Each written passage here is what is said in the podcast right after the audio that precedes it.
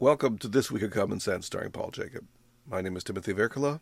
This is the podcast for the last week, well, the last full week of November 2020. We have a podcast to do. And you, you had five pieces this week. We didn't punt for Thanksgiving Day. We didn't do any cheating on Thanksgiving, and of course, you know it's uh, it, it is nice when you're doing a daily thing. It's always nice that there's a day you can you know, put up a graphic or something. Thanksgiving's perfect, but we we had I thought a uh, uh, something to say on Thanksgiving, and was a easy story to relate, and always a good story to you know to keep people aware of uh, that there are some really sad situations in this world, um, and maybe that's where we start. Uh, the saddest Thanksgiving but that was the day before Thanksgiving. That was the day before Thanksgiving. Um, oh no, no, that, that's right. That's and that's a different story. Uh, the Thanksgiving was thank you, anonymous leaper. Right, which was a more uh, fun story. Yes, not a not a down story, and we'll get to the down story maybe next. Uh, but but um, thank you, anonymous leaper is about the North Korean uh, gymnast uh, and thank, probably thank goodness he was a gymnast because he managed to find a way to literally leap over a uh, very high uh, fence, barbed wire fence, to freedom. And, um, you know, all over this world, there are varying degrees of freedom, but there are still an awful lot of places and an awful lot of people who live in basic totalitarianism. And uh, probably no more obviously totalitarian place in this world than North Korea. And uh, thank goodness, you know, at least Trump will be able to get through his term not having given them any like free oil. I remember when I believe it was the Clinton administration that Clinton had some deal with them where he was sending them, you know, free oil because, of course, their totalitarian, completely repressive country is, uh, gee whiz, not very economically dynamic. And uh, and they were starving and didn't have any fuel and so on and so on and Clinton did a deal with them, you know, to they were going to do some things and we'd give them free oil and they got the free oil. and that was pretty much it. And so, uh, you know, I mean, it, I, I think the whole time the, the deal with North Korea and with, with uh, Trump has been, you know, pretty iffy. Uh, but I've never really been too worried about it. And, you know, sometimes you worry Trump or any president, you know, doing something that's that's going to be problematic. With North Korea, it's it, you know it's not like you're going to make them crazy; they're already crazy, and um, and so anyway, nice to see someone escape uh, what's happening in North Korea, and of course, on over the border of North Korea is a totalitarian country that has it much better economically. Uh, China uh, has has certainly lifted living standards has pulled a lot of people out of poverty. Uh, not so many people starve as used to starve in China. Of course, they were starving under Mao and under a communist system. And basically, that communist system has become a capitalist system in this sense, not in the free market sense of capitalism, but in the sense of capitalism as go make money, go create capital. Um, and China has, you know, it's why they have horrible environmental records uh, because they they don't, you know, they don't have to take care of the environment unless the government tells them to, and the government tells them to go make money and don't worry so much about the environment. Of course, the same was true in in uh, the Soviet Union. Uh, and you know, I, I remember right after it became Russia, I actually took a trip to Russia in 1993 and I remember flying home, and boy, you know, it's always nice to fly home from there. Uh, uh, I remember I sat next to a guy who had been out in Siberia in the oil fields, and he he was telling me it's almost as if they go out of their way to be sloppy and to leave messes. And he said they would just create, you know, just throwing everything all over and not not a care in the world about the environment. And then they move down the road if it, you know, and and do it again.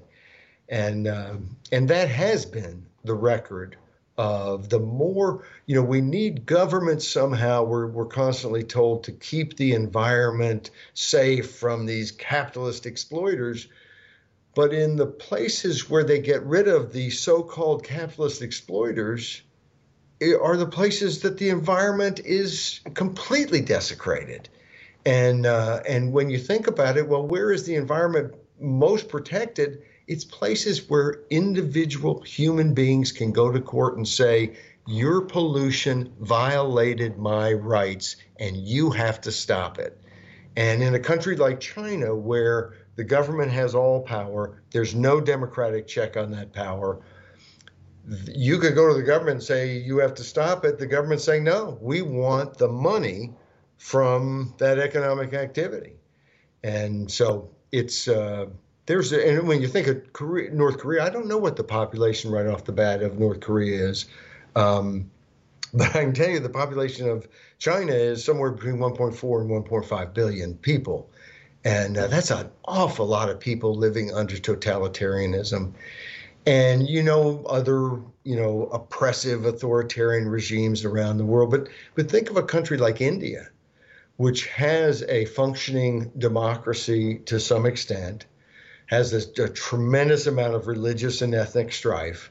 Uh, but India has a, a copy of the Hong Kong national security law, very similar.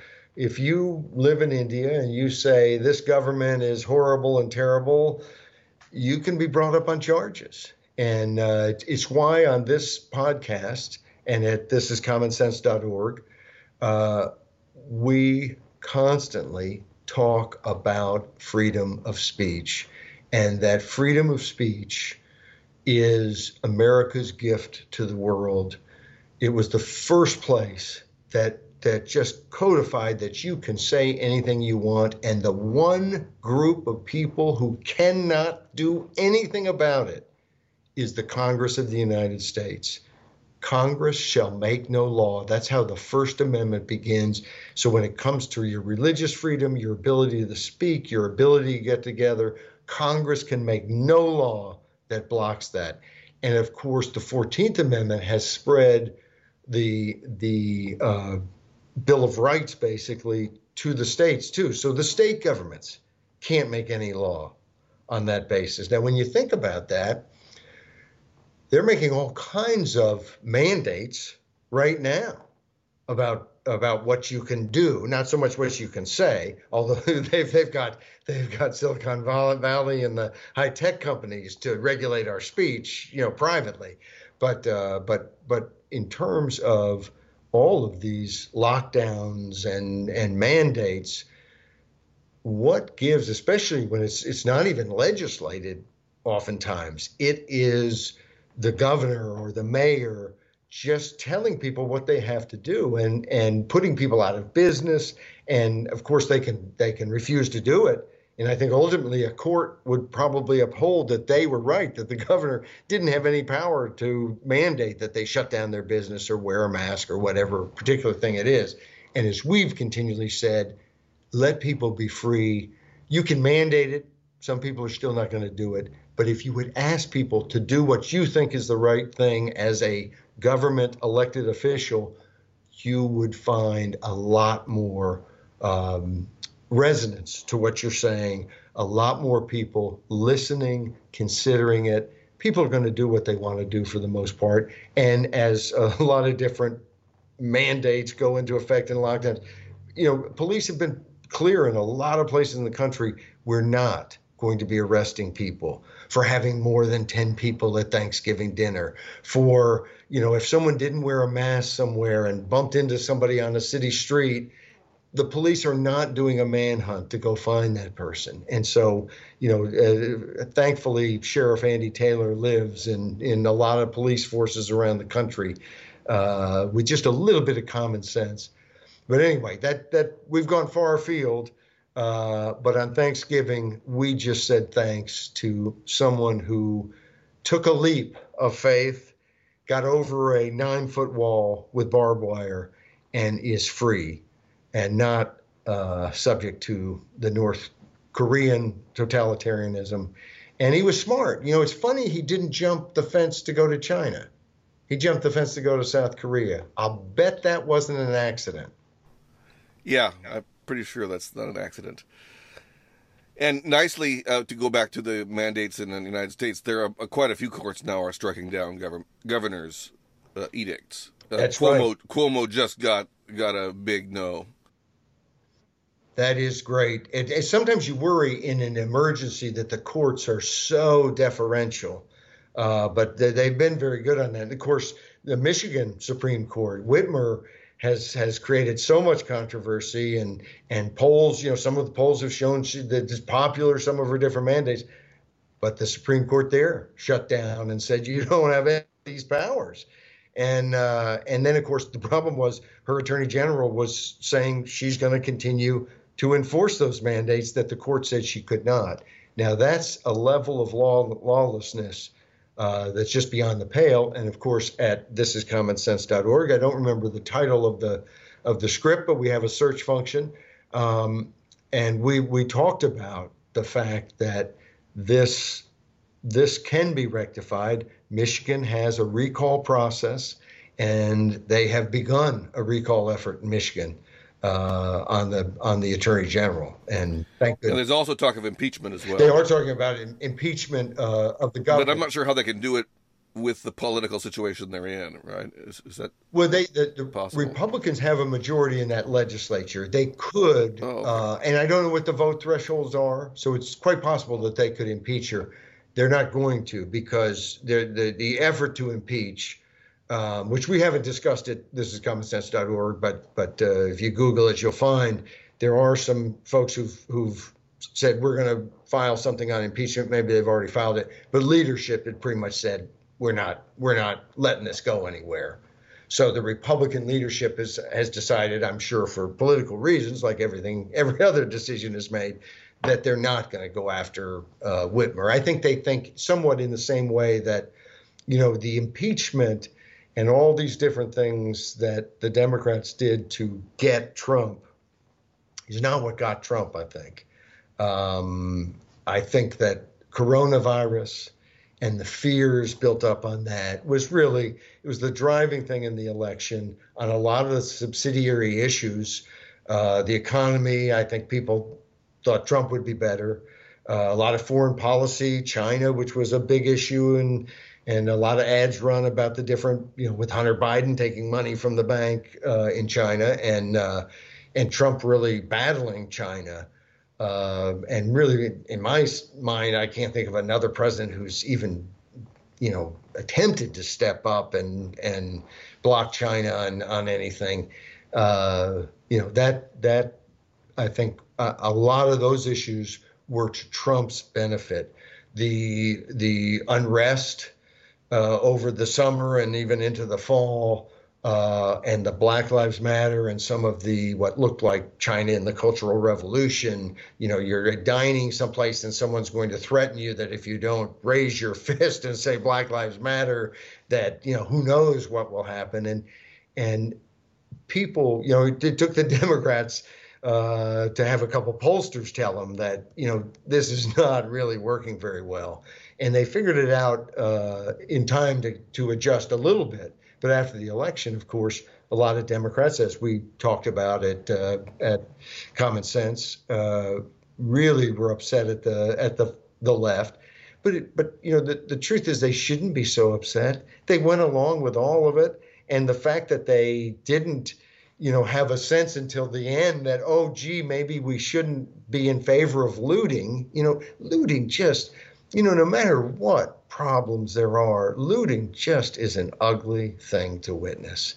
And, you know, the day that Americans see looting and think, geez, this is wonderful, what a great political statement, uh, we, we will be lost on that day from what I could tell of my friends, they just simply denied it was a very big problem. That it was just a few looting episodes. You know, that, that, that was the whole thing. The whole summer is that there are no riots, there are no, there is no looting, there are no fires. It's just you know, it's just a few attacks on federal buildings. Why are you so worked up about it? I I got this a lot from my leftist friends in, in this area. Yes, Yeah, no, I, I heard some of that exact same thing that it's, you know, it, why are you even bringing that up? It's so small. Well, if it's so small, then, you know, quantify it as so small. It, it's, uh, you know, the Portland thing, I thought one of the funny things was it was really all caused by Donald. You know, at, do you remember when, when it kind of became public that he had people there? the argument was it was all petering out and there was no real problem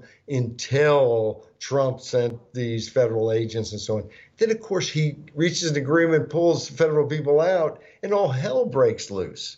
So it, you know, it, it, the the trouble with some of the spin and the messaging, even having the media there to help with that spin and on your side, in fact, maybe leading the charge oftentimes for the Democrats, is that people are apt to believe what they see with their eyes over what you tell them. And, you know, all the funny memes, and of course, sometimes it wasn't just a funny meme, it was literally what was happening on our television sets, where some reporter is saying, these have been largely peaceful protests where there's fires raging behind them. And I mean, and the truth is, even vandalism, that was one of the things that was talked about a lot, that the property destruction, well, what, what happened to George Floyd was a lot worse than property destruction.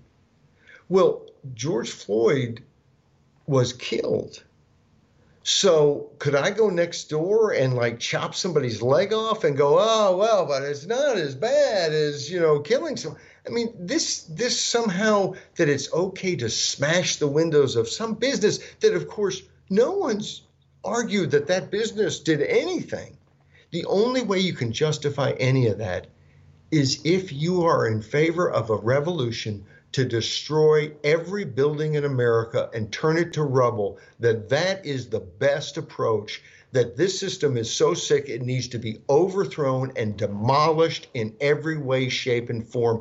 Every business should be burned to the ground because it's unfair and terrible and we need to go back to a state of nature. I think Hobbes is going to be more right than than people think, and uh, I mean it, that's of course that's at the base of all the communism, socialism, which is kind of the same thing. All the base of that philosophy is about how we split up the loot, how we take abundance and make sure that everyone gets their fair share. It's nothing about creating abundance. And that's what capitalism and free markets, because freedom creates incentives. If people are free, they can work with, for themselves. And when they work for themselves, they create a lot more. And you know what? Sometimes we can't spend all the money. And I work at a business, a non nonprofits, where unless people give us money, we don't, they're not buying products. They like what we're doing and they're donating money to it. Well, people don't donate money if they don't have any excess cash around. And when you think about it, now other people might say, well, I have a different business. We sell widgets or whatever. But if people don't have money, they're not gonna they're not gonna do that. And and if you're in a high tech business and a new startup, where do you think, how do you think startups happen? Somebody had made a bunch of money and now they want to invest it. And that's how you're getting your job.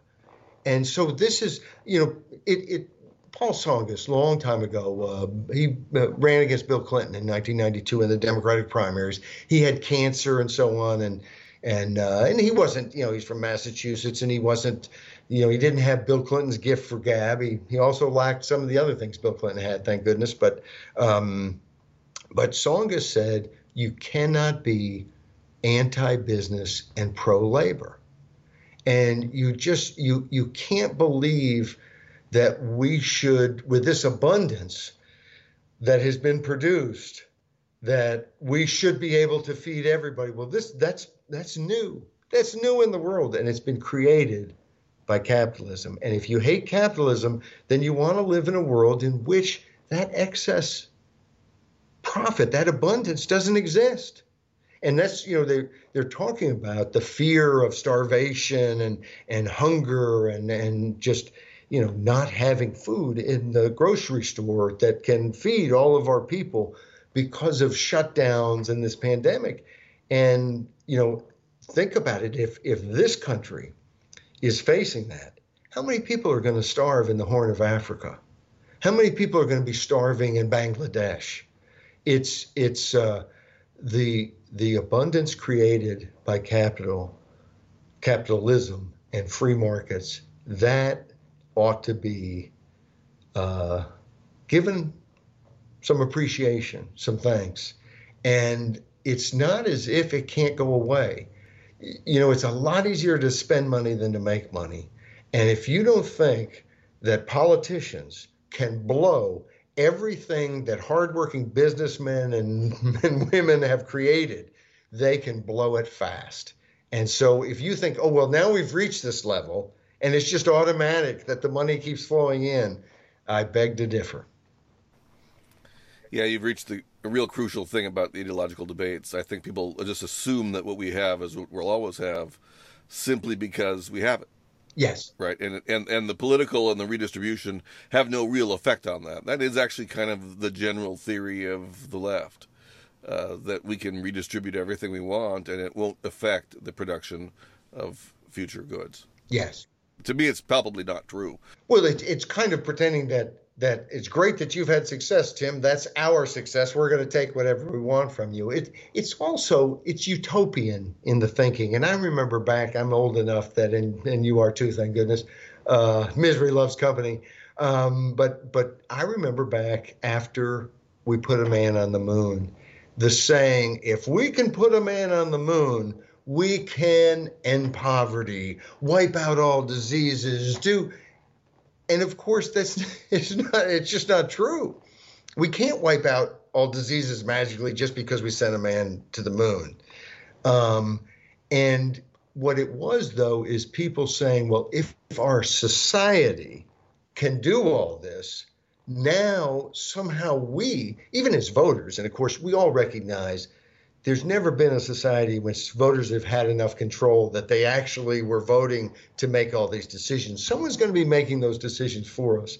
But if somehow we think that we can have the same thing that was developed by other folks on their own by just commanding it, just taking it over, it's like it's like the countries that go communist and nationalize the industries. You know, Venezuela has an oil industry that they've nationalized it's not really that Venezuela's not doing so well.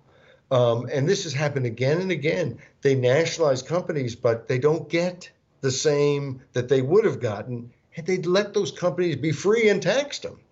So it's it's uh, you know it it it is a utop basically a utopian um, attitude, communism, socialism, and and you know, with, with kind of no appreciation for how we got to where we are. And like you say, with the idea that we're just always going to be there, it, the money's always going to flow in. And look at these lockdowns where, well, they should just pay everybody. Just and we'll just you know maybe for six months or a year or two years, every business in America just gets a check, every person gets a check, every and no one has to do anything. I mean that's, you know, how do the checks get sent out? How does the food get delivered? How does the yeah, and there is no stuff if you're not making stuff. Yes. So at some point, stocks right.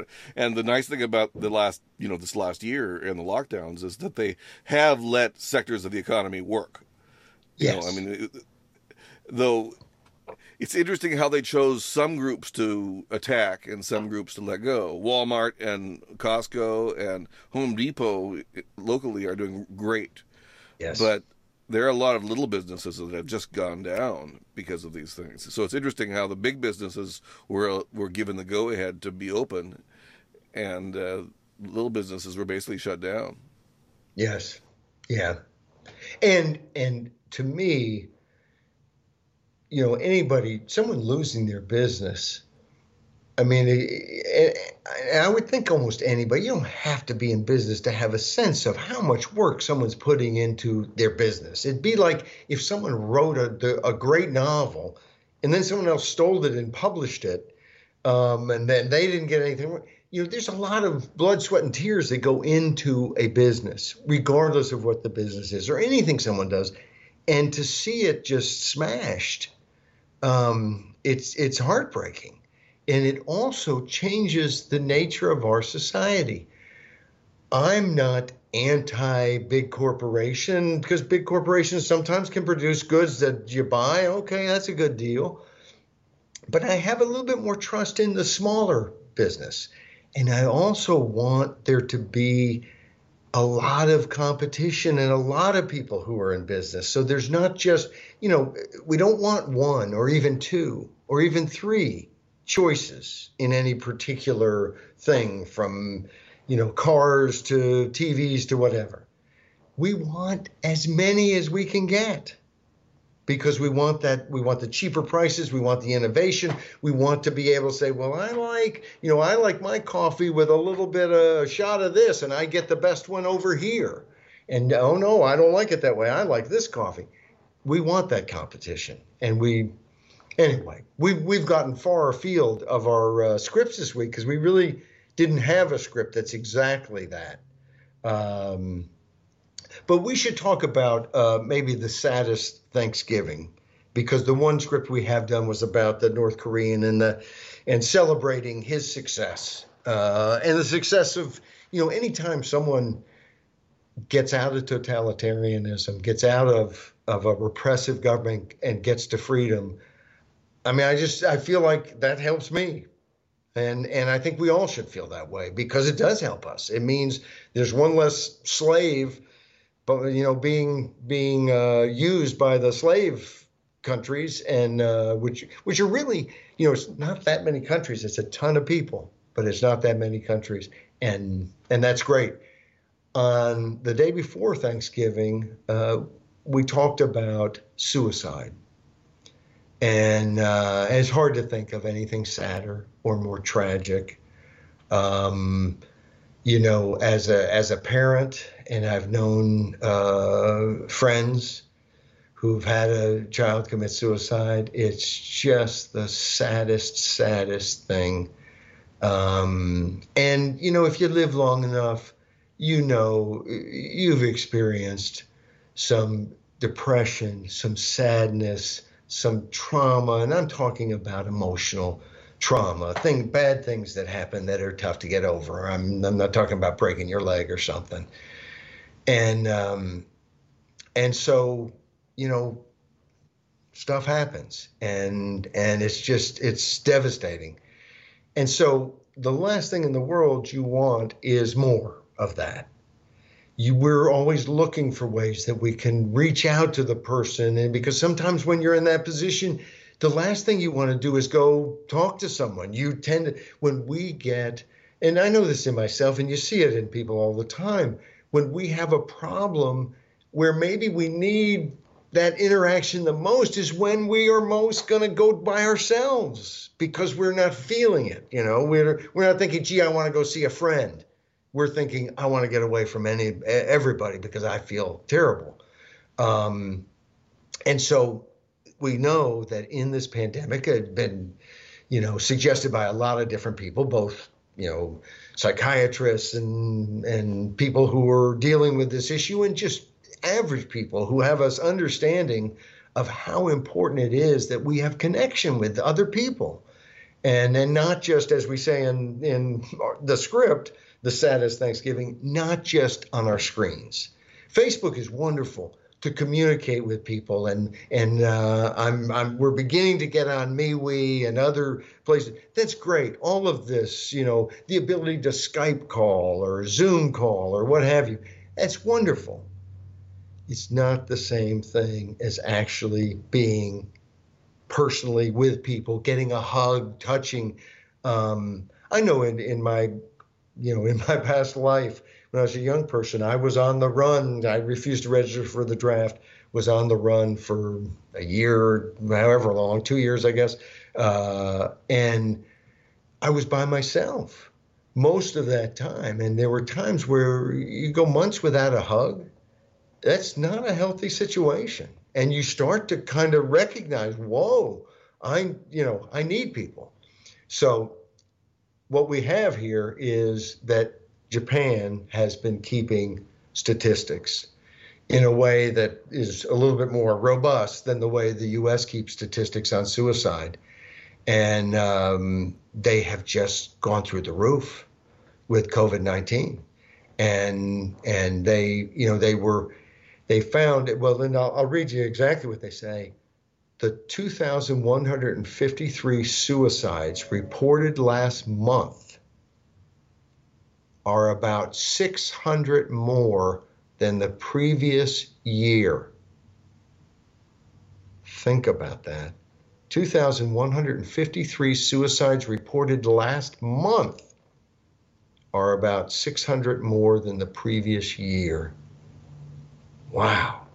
Um, and uh, largest gains in women. Uh, I believe I'm correct that women actually attempt suicide more. Men are much more successful. Uh, but these are six, these are unfortunately unsuccessful or successful suicides and and so what this is saying is, wow, this is uh, that was an eighty percent surge uh, uh, in sur- suicide among women. This is something that we have to, you know, it's easy to have a list. There's there's no uh, on your TV if you're a TV watcher, especially if you're watching, you know, Fox News or MSNBC or CNN. They always have the little in the corner the coronavirus deaths in the world and the country and how many they don't have the ticker on the suicides you can see in japan and maybe you know maybe that's uh, different than the us but i think we all kind of understand these are this is the prerequisite for a huge increase in suicide we've seen some increases at least there's been some reports of increases in domestic violence. That's only to be expected. Um, but again, so so what what's the solution? Well, people may still want to. They may want to stay in their homes even if you don't lock them down. But let them be free. Let people decide that. And I think sometimes somebody who's feeling like they can't stay inside their four walls anymore might want to leave, and that's a good thing, not a bad thing. So anyway, this uh, this particular uh, script, we we don't have a solution to solve the suicide problem, um, but we're just pointing out lockdowns are antisocial, and the whole idea that you know, and and I I, I you know I just was together with people for Thanksgiving and I thought, you know, we were outside almost all the time and, you know, didn't try to all stay in the same small space, you know, talking for hour after hour. Uh, but certainly, you know, there's some risk involved. And I'm coming to see my 86 year old mother. And I was here in August uh, because my sister who's caring for her every day, and it's a good, a decent amount of care that has to be provided every day. Uh, you know, the the other brothers and sisters, we've come in to give her a spell uh, again and again, and I was very concerned then about I sure don't want to come and bring, you know, COVID to my mom who's 86 and going to have a much higher risk factor, and being with her it became very clear that if she got to choose, we would come see her, that the risk of her getting COVID and dying after 86 years of life was much preferable to being 86. And because she's 86, she can't be around her kids. She's not as mobile as she once was.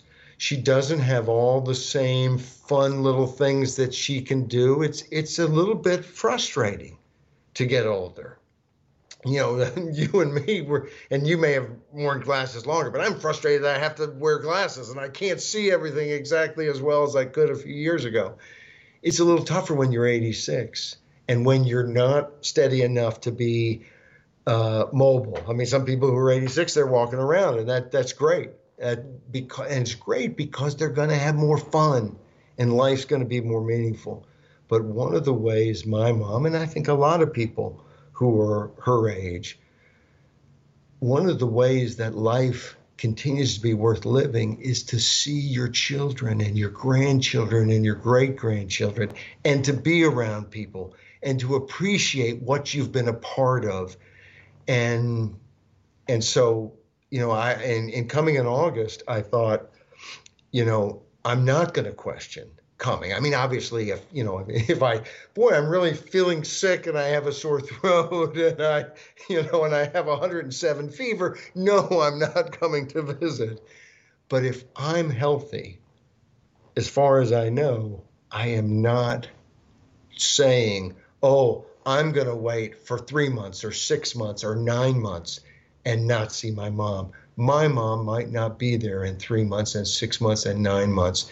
And by golly, I'm going for me because I'm going to really, really appreciate that time. But I'm also going for her. And that's, you know, it's just, we all take risks. It's like, here's another thing. We aren't talking so much about our scripts, but, but we're talking about good stuff. One of the things that kills me about this whole COVID thing is people being in the hospital and dying alone and I'm not uh, anybody who you got a decision to make whether you go to the hospital, you don't go to the hospital, and then what risk you take. I'm for 100%, 110% freedom, and you decide. And I understand hospitals are going to have certain rules and so on and so on. But I can tell you that if my wife is in the hospital with COVID, I am going to be there. And if I have to violate some rules, I'm going to find a way to get there. And if I knew that I have a 99.9% chance of catching COVID and dying from it, if my wife is in the hospital dying from it, I'm taking that chance because that's that's what I agreed to do. And I didn't agree because like someone twisted my arm. That's what I've wanted to do. That's who I am. That's who she is. That's what this is about. And if you and if you think I'm crazy, well then don't do it. And I'm crazy. But you know what? That's what makes me happy. That's what makes me feel like the type of person that I want to be. And being the type of person I want to be kind of makes me feel good. And so that's what I'm going to do. And I and I just think that we have we have kind of said, look, life is everything. And so we can't do anything that would take any risk with us dying. And I think that's BS. I don't think life is everything.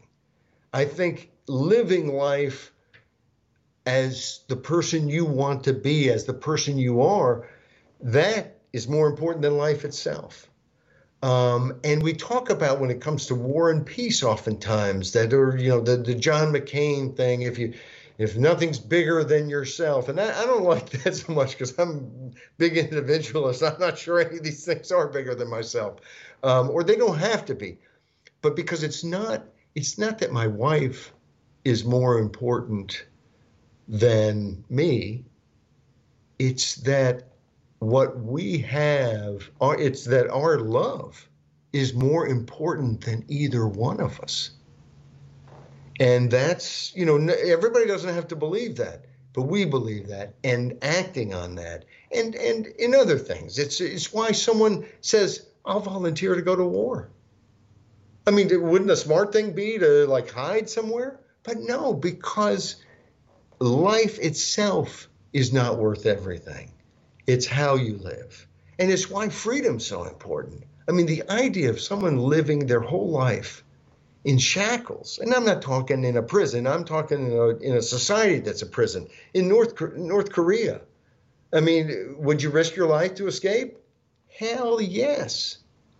And and we have to do everything we can to you know make it to where we don't have to risk ourselves we don't our lives we don't have to go to war we don't have to do all these things but oftentimes the way that you avoid all of that is to be willing to stand up and take some risks to, as Barney Fife says, nip it in the bud, to fight against clampdowns on free speech, not when the government has censored every, you know, political organ in the in the country, but to go apoplectic when Facebook bans somebody and not ban somebody just on your side, but even when they ban somebody on the other side who's the most full of you know what person you've ever heard. That's the way you you keep a society that's free free and avoid having to have unrest in the streets or a revolution or you know uh, sometimes people when are we going to use our second amendment rights hopefully never that's why we have Second Amendment rights. Um, why do we have free speech? So that we can use it and not have to use our Second Amendment rights. Anyway, there's my uh, there's my latest rant. You almost hate to go on to something mundane after that. Um, but you did have three other pieces this week.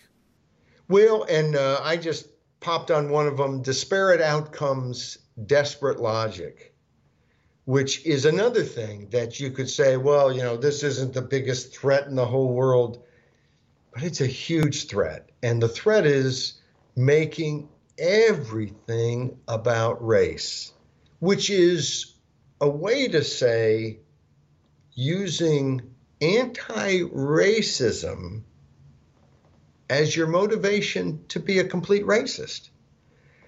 I'm against racism, so I want race to mean everything. I want to make every decision on race. And here's what we're talking about. In uh, Loudoun County, Virginia, it's Virginia uh, County, very close to mine in Prince William.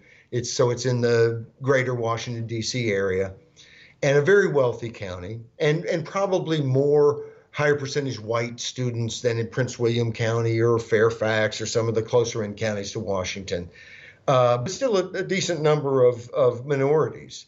Uh, even the non-minority Asians are are there. Uh, Asians don't get to count as a minority because they do well.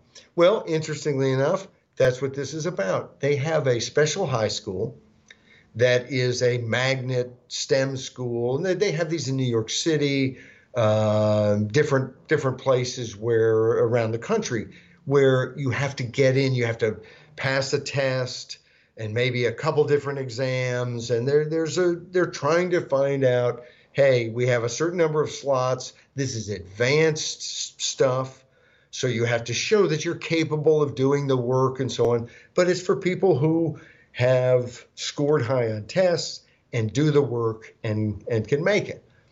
And they also um, you know they they have letters of recommendation and different things. And then, and so you can always look at how are you deciding who gets to get in. And no doubt there's some things that could be fixed or done better or, or what have you.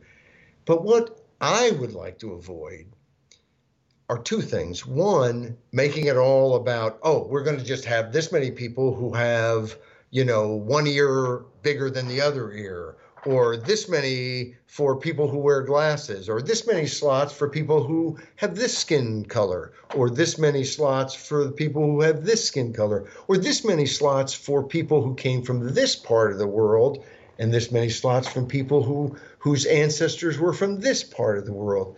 That seems to me to be crazy. And the other thing that seems to be crazy is to have a school designed to help the top students and then deciding to dumb down the entrance exam or to make it somehow random or by lottery anything but but by merit. And if you find that the merit-based system they have is not effective in actually finding merit well then let's change it. Then you've got an argument. But their argument there is not about that. It is let's not have two tests, let's have one that's easier. There was a prerequisite that you have already gotten through geometry. They want to change that to where, and this is a STEM, science, technology, and what is it? What is the E? Uh, what's the E for in STEM? I just engineering. Uh, engineering, you're right, and uh, and math, and um, all the subjects I don't like. But uh, although I, I was always uh, scored better in those subjects, but I just uh, didn't like them as much. But anyway, all of all of those type prerequisites make sense in terms of you're trying to get the top students, but that's not what there was a complaint filed, and the attorney general's office looked into it, And of course, the headline said Virginia's AG's office finds elite Loudoun STEM school discriminates against black, Hispanic students, black, comma, Hispanic students. That's not at all what the AG found. The AG found there is reason to believe that there is discrimination because there are disparate outcomes. That's like that's like saying, you know, if there are more black ball players than white ball players on a given sports team, that the coach must be racist. It couldn't be that the black players were better in this particular case than the white players, or in another case that the white players or the Asian players were better than this player or that player. It has to be racism, it has to be discrimination. And so they have instructed Loudoun County schools, which public schools are more than happy to do, to work with the NAACP to come up with a new program. But the interesting thing about that is the only solutions they seem to be coming up with is to dumb it down. They did have one thing that I thought might make some sense, which was take away the letters of reference which seems to seem to me to create a much more subjective type thing where oh so and so raved about Johnny so Johnny gets in instead of Susie because she didn't know enough, as many people who wrote a really nice raving letter about you. So I, am I'm, I'm absolutely copacetic with that sort of thing. Uh, and it sounds like maybe that is a good change. But don't dumb down all the tests and the and the the classes you have to have as a prerequisite. The other interesting thing about it is that it turns out that the biggest problem is that not as many black and Hispanic students apply. Now, this has been suggested to also be racism because somehow they're not telling them, they're not informing them, they're not encouraging them. They didn't leave enough breadcrumbs for them to find the, the place to sign up. And hey, if if they were saying we're going to fix this by sending a letter to every parent or by no, no, they're talking that somehow there needs to be more mentoring going on. It's as if it's all the teacher's fault that they didn't get more black and Hispanic students to sign up. Interestingly enough, of the different, like there were 65 Hispanic students that signed up. There were like 80 blacks, or maybe it was reversed there. There were 500 something white students. There were 1,400 Asian students who applied, who were part of the applic- uh, applicant uh, pool. And so it wasn't now. Now Asian students did get in. I think it was 13%, something along those lines. 13% of them got in that applied.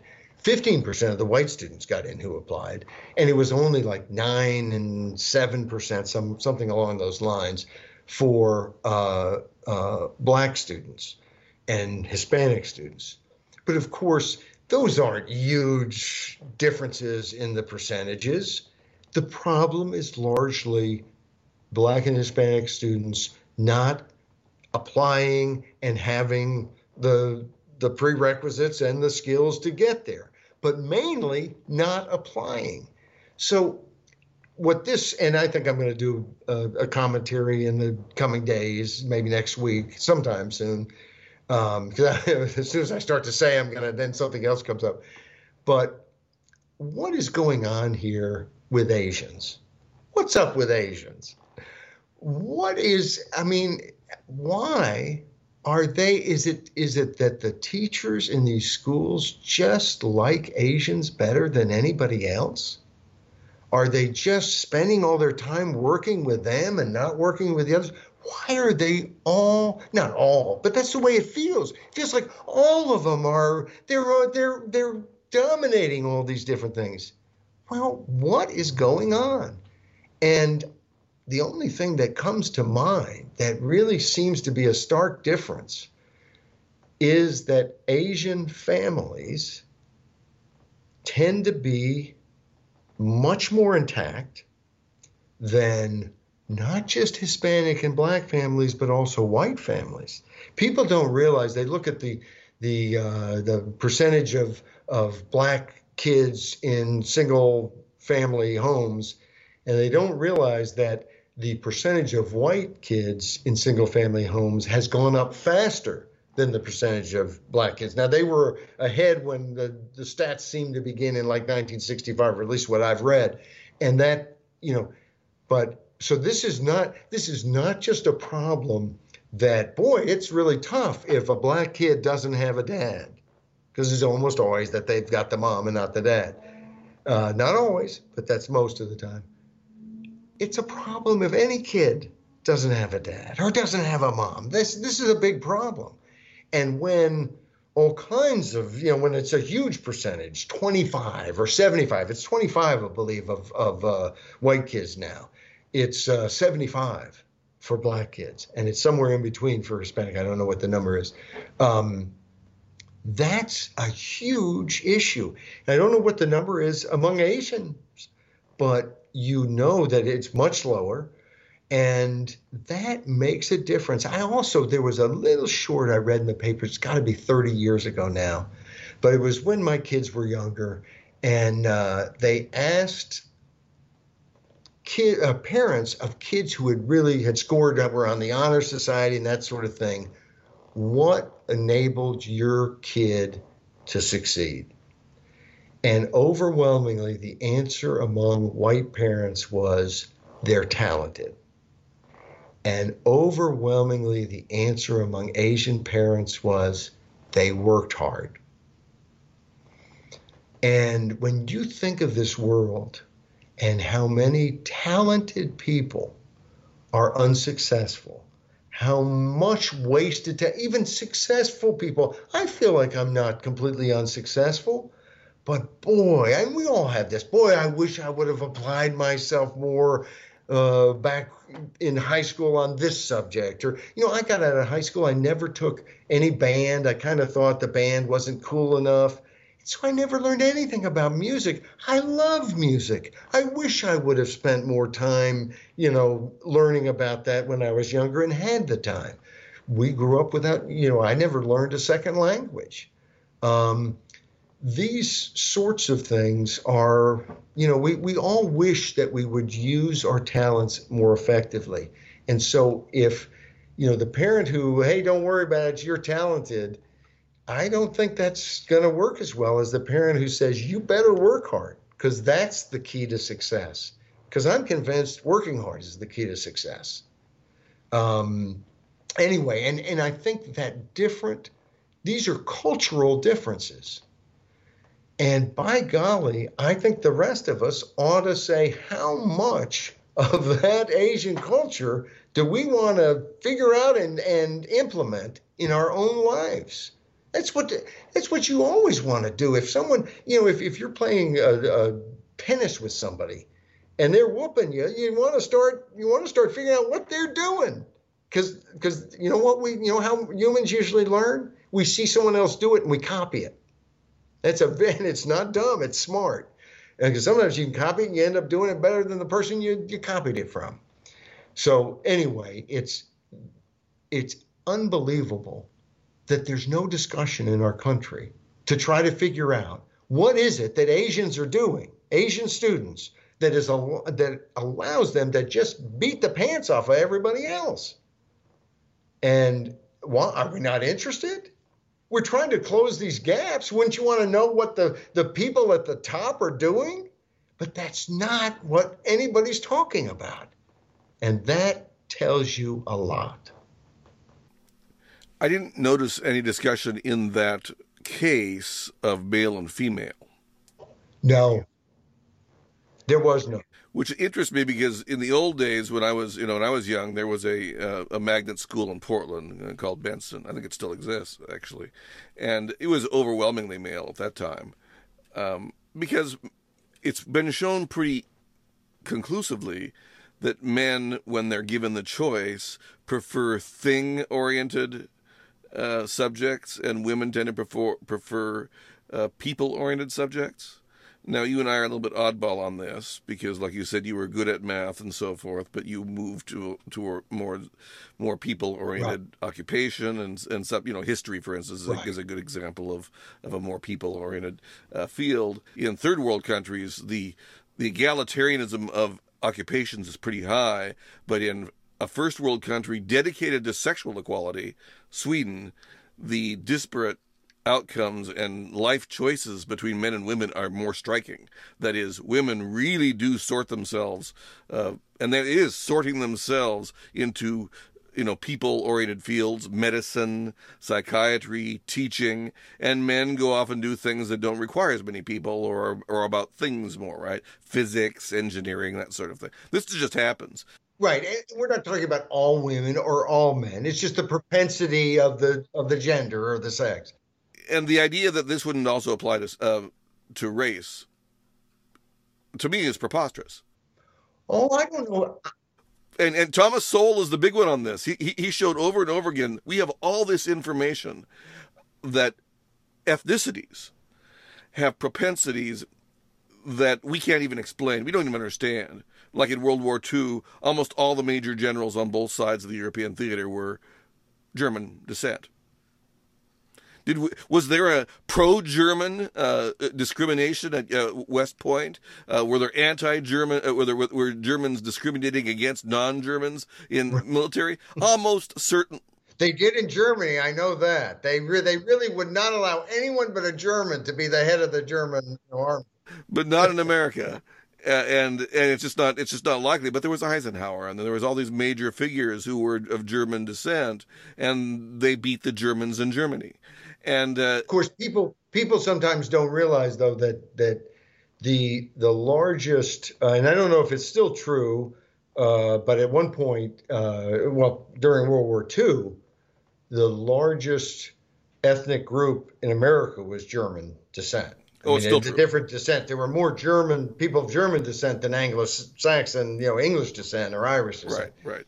But but I but, do think that gender is a bigger, you know, male female is a bigger difference. I think than, and I haven't studied it, but just off the cuff, uh, is a. It, I would expect to be a bigger difference than uh, mostly, ethnicity, mostly. just because you're it's people are treated so differently i think along those lines and maybe that's less so but it's um, and and some of that is people tend to believe oh well it's just that um, you handed you know billy a fire truck and you handed susie a doll.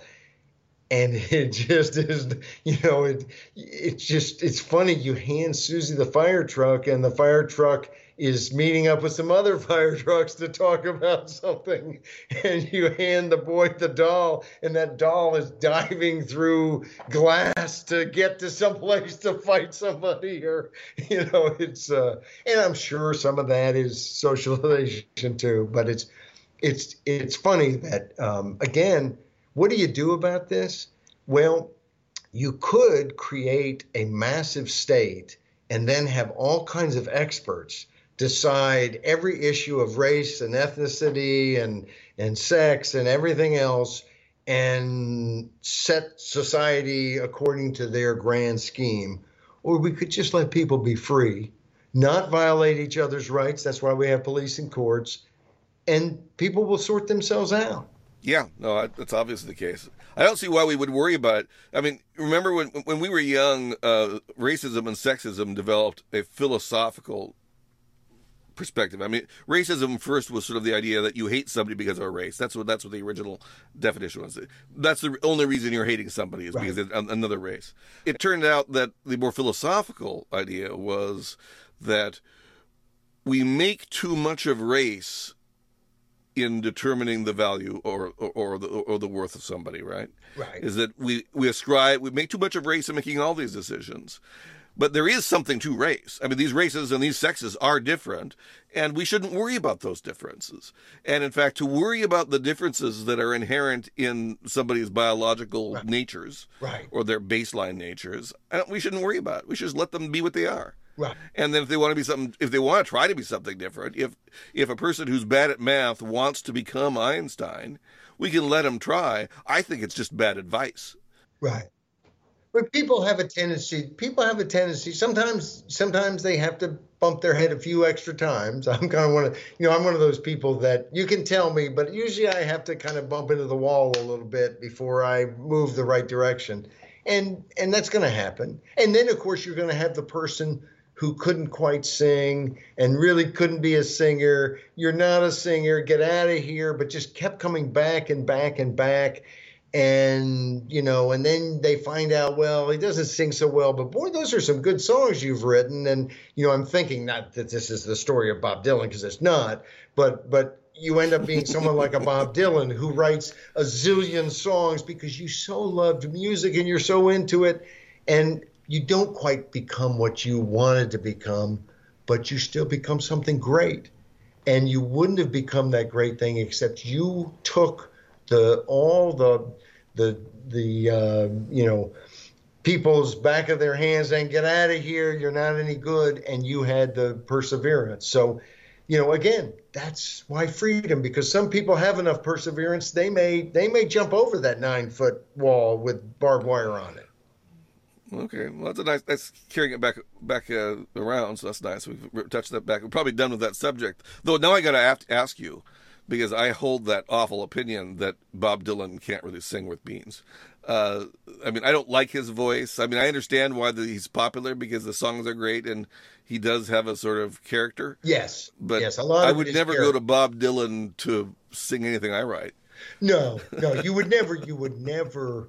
He's only. Uh, he he actually, uh, as I understand it, is is a good singer and knowing how you know what notes to hit and every, you know and, and knowing how singing works he just has a not a great voice um, but he has there, there's certain bob dylan songs you wouldn't want someone else to sing and then there's certain ones that you know if uh, peter paul and mary or the Byrds do it you're kind of happy that they did it I like Peter Paul and Mary singing one or two of his hits. I mean, they did a really good job. They made him even bigger, I think, right?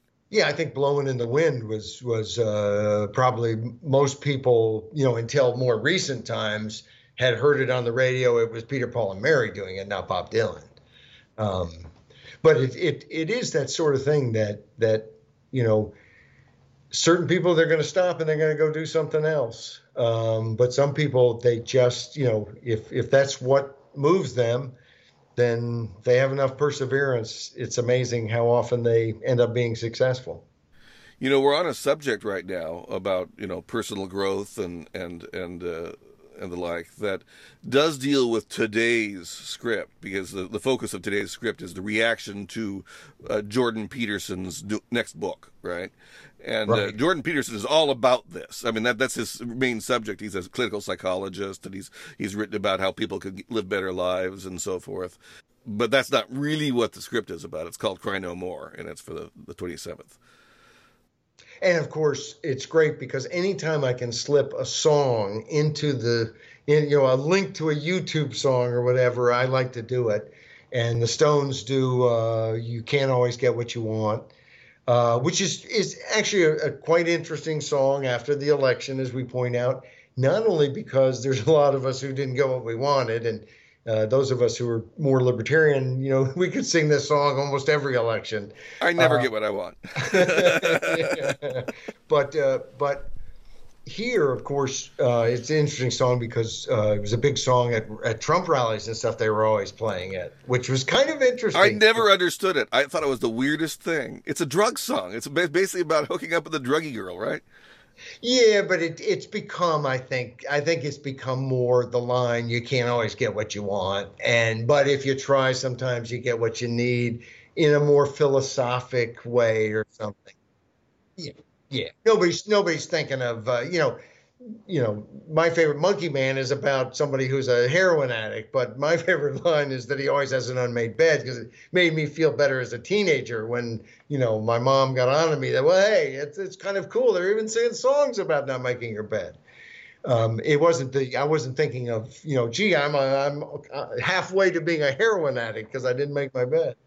Um, but here, I think I think the key element is that you know you can agree with Jordan Peterson, you can disagree with him, but the fact that that he has become in some people's eyes because we we're talking about and what was the publishing house i'm going to penguin uh, that decided they're going to publish his book. I mean he's he's, uh, he's somebody who sells books.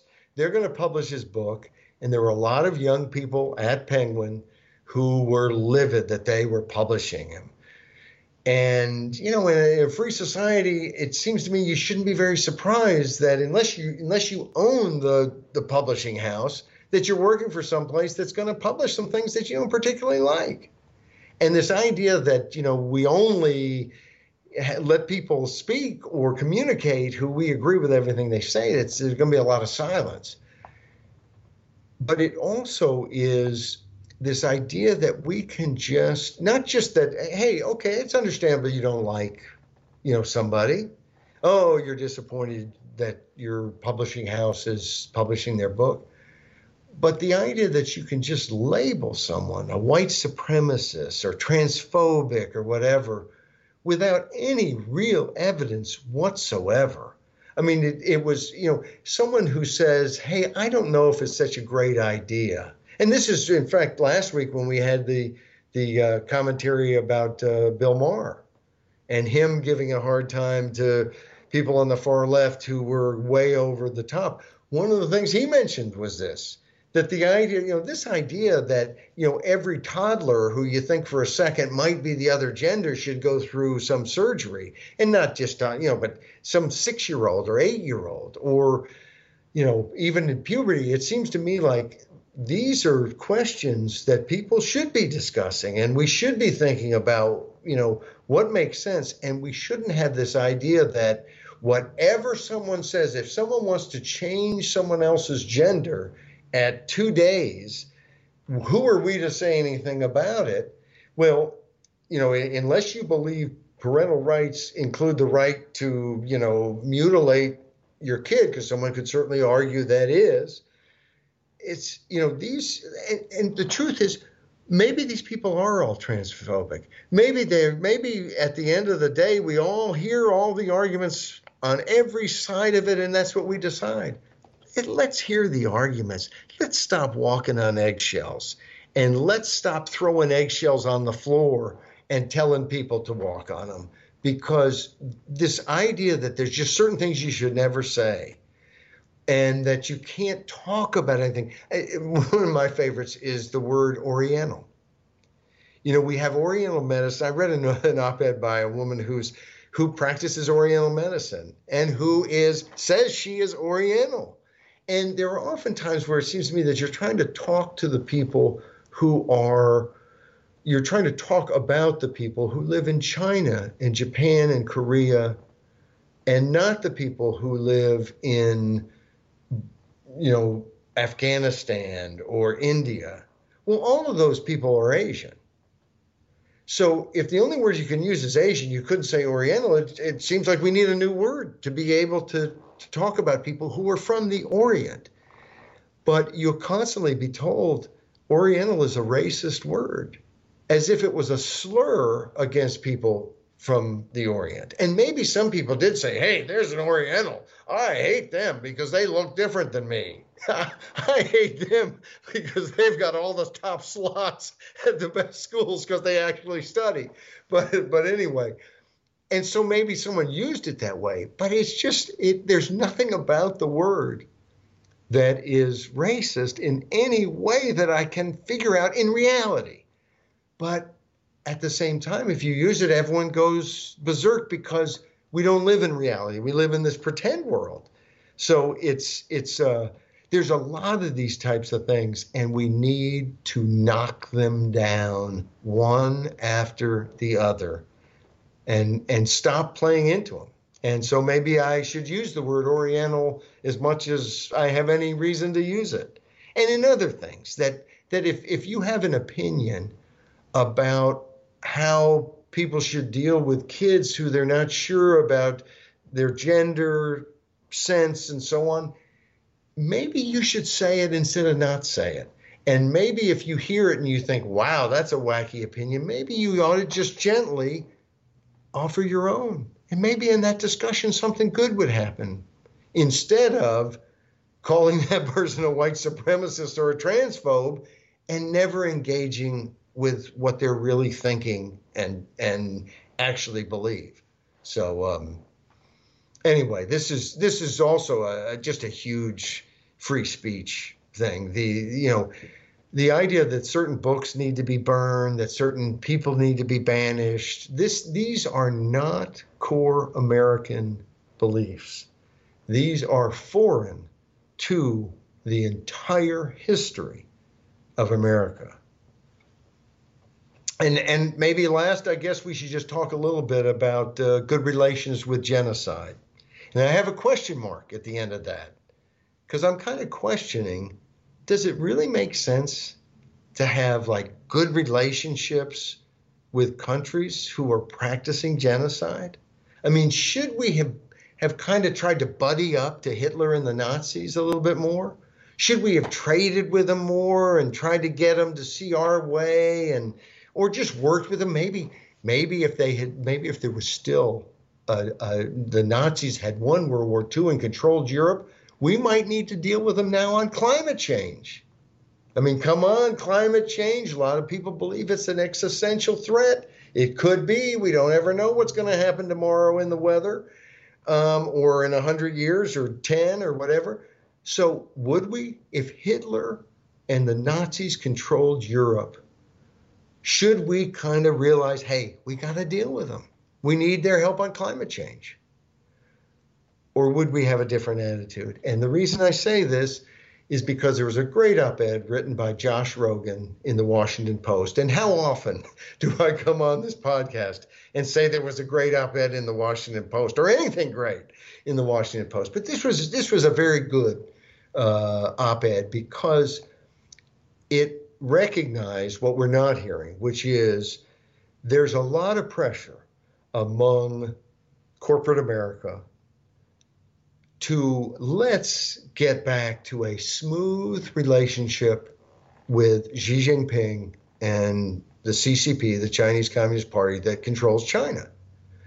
And there's a lot of money to be made if you can get access to that 1.5 billion people. Um, we have a lot of trade and you know all kinds of businesses that are in China are um, uh, supply chains include all kinds of things happening in China, and of course, in the last year or so, there's been a massive move.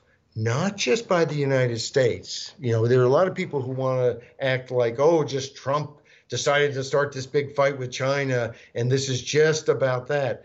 Well, Australia is in a huge fight with China right now.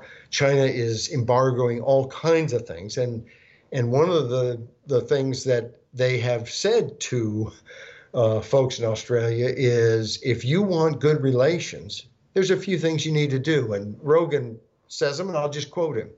Australia must stop exposing Chinese Chinese Communist Party influence efforts on its soil. See, they're finding that that the Chinese are basically bribing, putting professors on the payroll at different colleges, different uh, researchers, and people are being worked on by China. The same thing's happening in the United States. Every couple of weeks, there's some new professor who didn't didn't quite tell the feds like he was supposed to that he's getting 4.5 million from the Chinese they are pretty good at soft power, especially the bribery side of soft power, and they're using it very effectively. Let me go on. So they must stop exposing Chinese Communist Party influence efforts on its soil, shut up about Taiwan, Hong Kong, and the Uyghurs. And shut up is really something the CCP's big on. They want everyone to shut up about all the genocide that they're carrying on. There is a genocide going on right now. Not it's it's the only difference between what Hitler did with the Jews and what the Chinese are doing with the Uyghurs is that we don't know that they have ovens and are massacring people in mass. They are, however, browbeating and beating people, preventing them from practicing their religion, sterilizing them against their will. Um, these are all considered, any one of those things would be considered genocide because genocide is trying to destroy a whole people. And you can kill them all. Yeah, that's one way to destroy them, but there are other ways to destroy them as a people. And that is what China is doing. And it seems to me that we have to react to that. And of course, what they're also doing is turning the free people of Hong Kong, who were supposed to be free for another 27 years in the stupid agreement with Britain, into slaves right now with this, their national security law that says they can't say anything against the government. And what do they want next? Next, they want to go take Taiwan, which they claim. Well, you know, they claim a lot of stuff. And I've had people tell me, well, you know, China's never aggressed against its neighbors. Well, tell that to the dead Indians on the border in the Himalayas. Tell that to Tibet. Well, oh, yeah. Well, they, they, they haven't attacked Tibet. They've taken it completely over and enslaved the populace. And there's still resistance to their rule. And they've had many of the same efforts to wipe out religious practice this is insidious, and this is something that everybody on any decent political spectrum should oppose. And the whole point that Josh Rogin is trying to make is it, do not, Mr. Biden, try to get smooth relations with the Chinese. If you want to build, which is what I'm hoping Biden will do, and it's the one place that you could see somebody might do a, a, a little bit better job than Trump in terms of getting Japan and South Korea and Taiwan and Australia on the same page to say, and Vietnam and Malaysia and Indonesia, where all of them, and the Philippines, where China is aggressing and trying to take islands that are theirs, waters that are theirs. So there is, I think, an opportunity to build a real alliance against you know encroachment and and tyranny and attacks, including military invasions, um, to stop China from doing that and prevent that and hold them a little bit better in check. And maybe Biden will do that. Let's hope, because um, if he doesn't, if he goes back to business as usual, I just I think we're going to see war, and I think we're going to see a pretty serious war. And if we don't see a serious war, we're going to see an, Asia that is completely controlled by the Chinese. And I I worry that that we are in the beginnings of a World War III, in the same way that you know before Pearl Harbor, before uh, the Germans invaded Poland, World War II had already begun. And I sometimes compare an attack by uh, China against Taiwan, or the West kind of saying, okay, well, we won't fight you over Taiwan, to the West saying before World War II, well, you know, Chamberlain flies to Munich and uh, or Berlin. Was it Munich or Berlin? Somehow I think it was Munich. But anyway, he flies. He meets with Hitler. He gets an agreement. We have peace in our time. And by the way, Germany gets to take over the Sudetenland. Um, that didn't stop Germany. And I'm convinced that handing over arguably the freest country in Asia, the only country in Asia that has uh, gay marriage, that allows same sex marriage, the only country in Asia that has a vibrant initiative and referendum process so the, the people have direct democratic checks on their government, uh, a country with term limits on their president. Uh, just and they've developed from Chiang Kai-shek's fascist dictatorship into this wonderful country, somehow giving that 24 million people, basically roughly the same size population as Australia, to a communist totalitarian fate, more totalitarian than communist. But that is just, it's just so horrific a thought. And the truth is, what does history suggest? I think it suggests that the Chinese Communist Party doesn't stop there. In fact, they don't seem to have any stop anywhere unless someone is stopping them. So um, I, I think it's really critical. I, I, I, one of the main reasons that I preferred a Donald Trump victory to a Joe Biden victory, um, other than just how terrible Biden is on everything, uh, was that Trump had stood up to the Chinese for whatever reason, whatever motivations you believe it was. I just don't think there's any question that no other president in my lifetime has stood up to the Chinese, and Trump did. And I'm so afraid, especially with the track record in the Obama administration and with his son Hunter, uh, that Biden would be terrible on China and that we would just go back to pretending that they're just like us, just a different system, no big deal, nothing to see here. Let's trade and make money. Oops, they control our universities. They bought off this person. They've stolen all this intellectual property. Oh, who cares? There's still lots of money to be made. That scares me. And uh, and I'm actually have become a little bit more hopeful with some of the things that people close to the Biden administration have said, and and some of the media starting to push, like this op-ed by Rogin, uh, starting to push him on this, that we need to be eyes wide open about what the Chinazis are all about. And uh, so I, I, was glad to see this this piece in the Post, uh, and I and I think we have to. You know, I don't have all the answers on how we should, you know, what what the government should do precisely in every case. If we recognize that China is equivalent to a Nazi society and practices genocide right now, today, it is happening. I'm convinced the choices for what we do are going to be different than if we have a media which has gotten millions. Washington Post, Wall Street Journal have split about $10 million from the from the communist Chinese in the last four or five years in ad dollars that have been spent with those publications.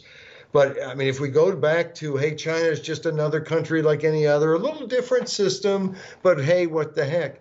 Well, then the choices are going to be, hey, why would we want to fight these people? They're claiming Taiwan. Who are we to say anything? Let's just let them do it because then we're going to have an easier time trading and and our, our big businesses, our big corporations can make a bunch of money.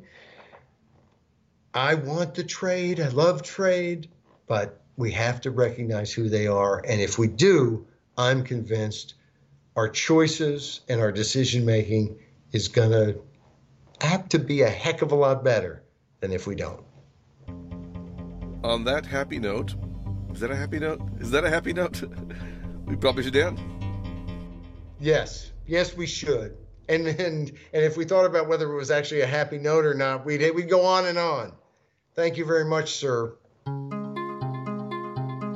This podcast can be found at BitChute and YouTube and SoundCloud, but just go to thisiscommonsense.org.